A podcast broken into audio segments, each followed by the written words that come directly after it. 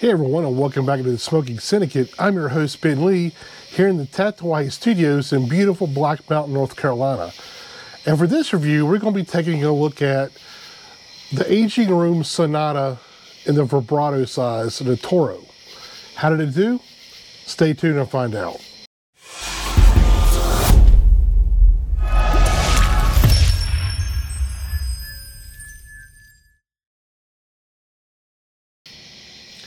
The Sonata is a follow-up to the Aging Room Nicaragua that won number one in Cigar Aficionado in 2019. Now, this cigar is also a Nicaraguan Puro from AJ Fernandez. And this one is, uh, they say, uses extra aged tobacco. This Nicaraguan binder, filler, and wrapper. Now, like the original Nicaragua, this one has got a really nice box press as well. And take a look at the wrapper there. It's a really beautiful looking cigar. I like it. Look at the cap there and the foot.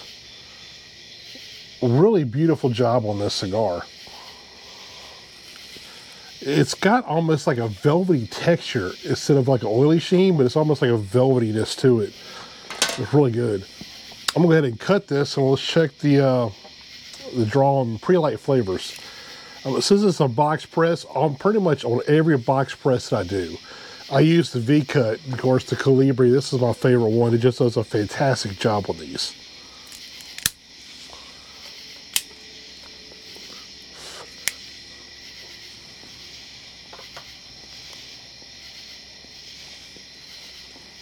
Perfect draw, that perfect milkshake draw that I always look for.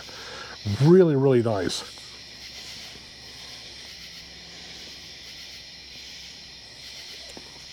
The notes that get off the pre-light is like, you know, a nice woodiness, um, a little earthiness, and like a little bit of a hay note. Off to a good start. I'm gonna go ahead and light this up, get into it a little bit, and I'll be back to give you my impressions of the cigar. See you in a second. Everybody, I'm back. I'm a little bit in the cigar now. this cigar Starts off with a lot of flavor. I get a nice leather note, some earthiness about it. I get a nice uh, black hit of black pepper, then typical Nicaraguan tobacco kind of a note, that black pepper blast. Um, I get a little bit of a cinnamon uh, spice note in there as well. Um, I get a nice oaky woodiness too. It's uh, it's really kind of sweet in the background as well. Um, I get a nice pecan nuttiness and I get like just hint of like a lemon zest that kind of just brightens up the flavor profile as well. I would say that it's medium the full in both body, strength, and flavor. Um, and the retro, I get still, I get a lot of black pepper and a lot of that pecan nuttiness as well that comes through. Now, as it burns down to the second third, I pretty much get the same flavors. I get the leather, the earthiness, the oakiness, pecan and cinnamon, but what I get introduced to is a nice like coffee bean note too. it really rounds out that profile. Now, it, it to me, the flavor kind of goes a little bit down a little bit, um, just just a hair. So let's say it was medium bodied in flavor, but medium full, still in, in body and strength.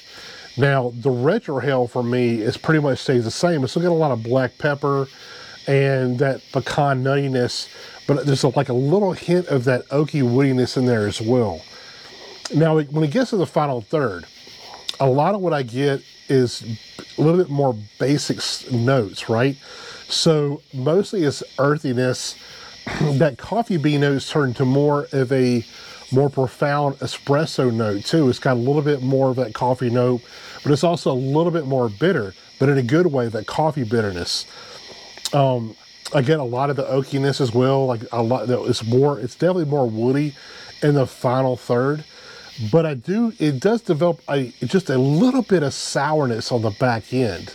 Um, nothing too overwhelming, but you can can get that when you're tasting the cigar.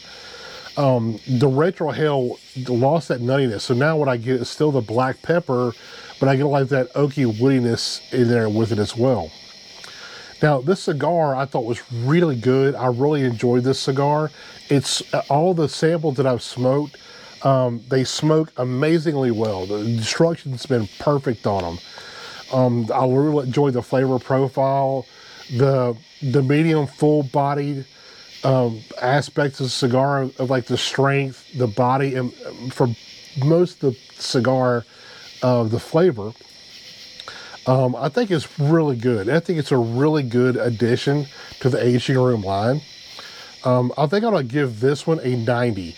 It's a really good cigar. I think it's one that you should definitely check these out. If you see these as your brick and mortar, it's definitely one to, to check out. Oh, what I didn't mention also in the beginning with the description of the cigar is the one that I'm smoking is a Toro, the vibrato size, and that is a 6x54. Um, it's, I think it's a really good cigar. I, I, I definitely want to smoke more of these. Um, and I don't know how long they aged the tobacco because it said it just says extra age. I, I, what does that mean? Who who the hell knows? But um, I you can kind of tell that there is a, a good bit of age in there because the notes, the way it comes across, everything is just kind of smooth. Really, kind of a smooth, elegant way where it hits your your palate. It just you can tell there is some age there. Do I think it might, eh, you know, get a little bit better with a little bit more age? Yeah, I do. I do think that this will even get better with some age. So plan on getting several more of these, if not a full box, and putting them away and doing like an aging experiment with this one as well. So overall, a really good cigar. Definitely check these out. I think you'll like them. And on that note, I'll see you next time.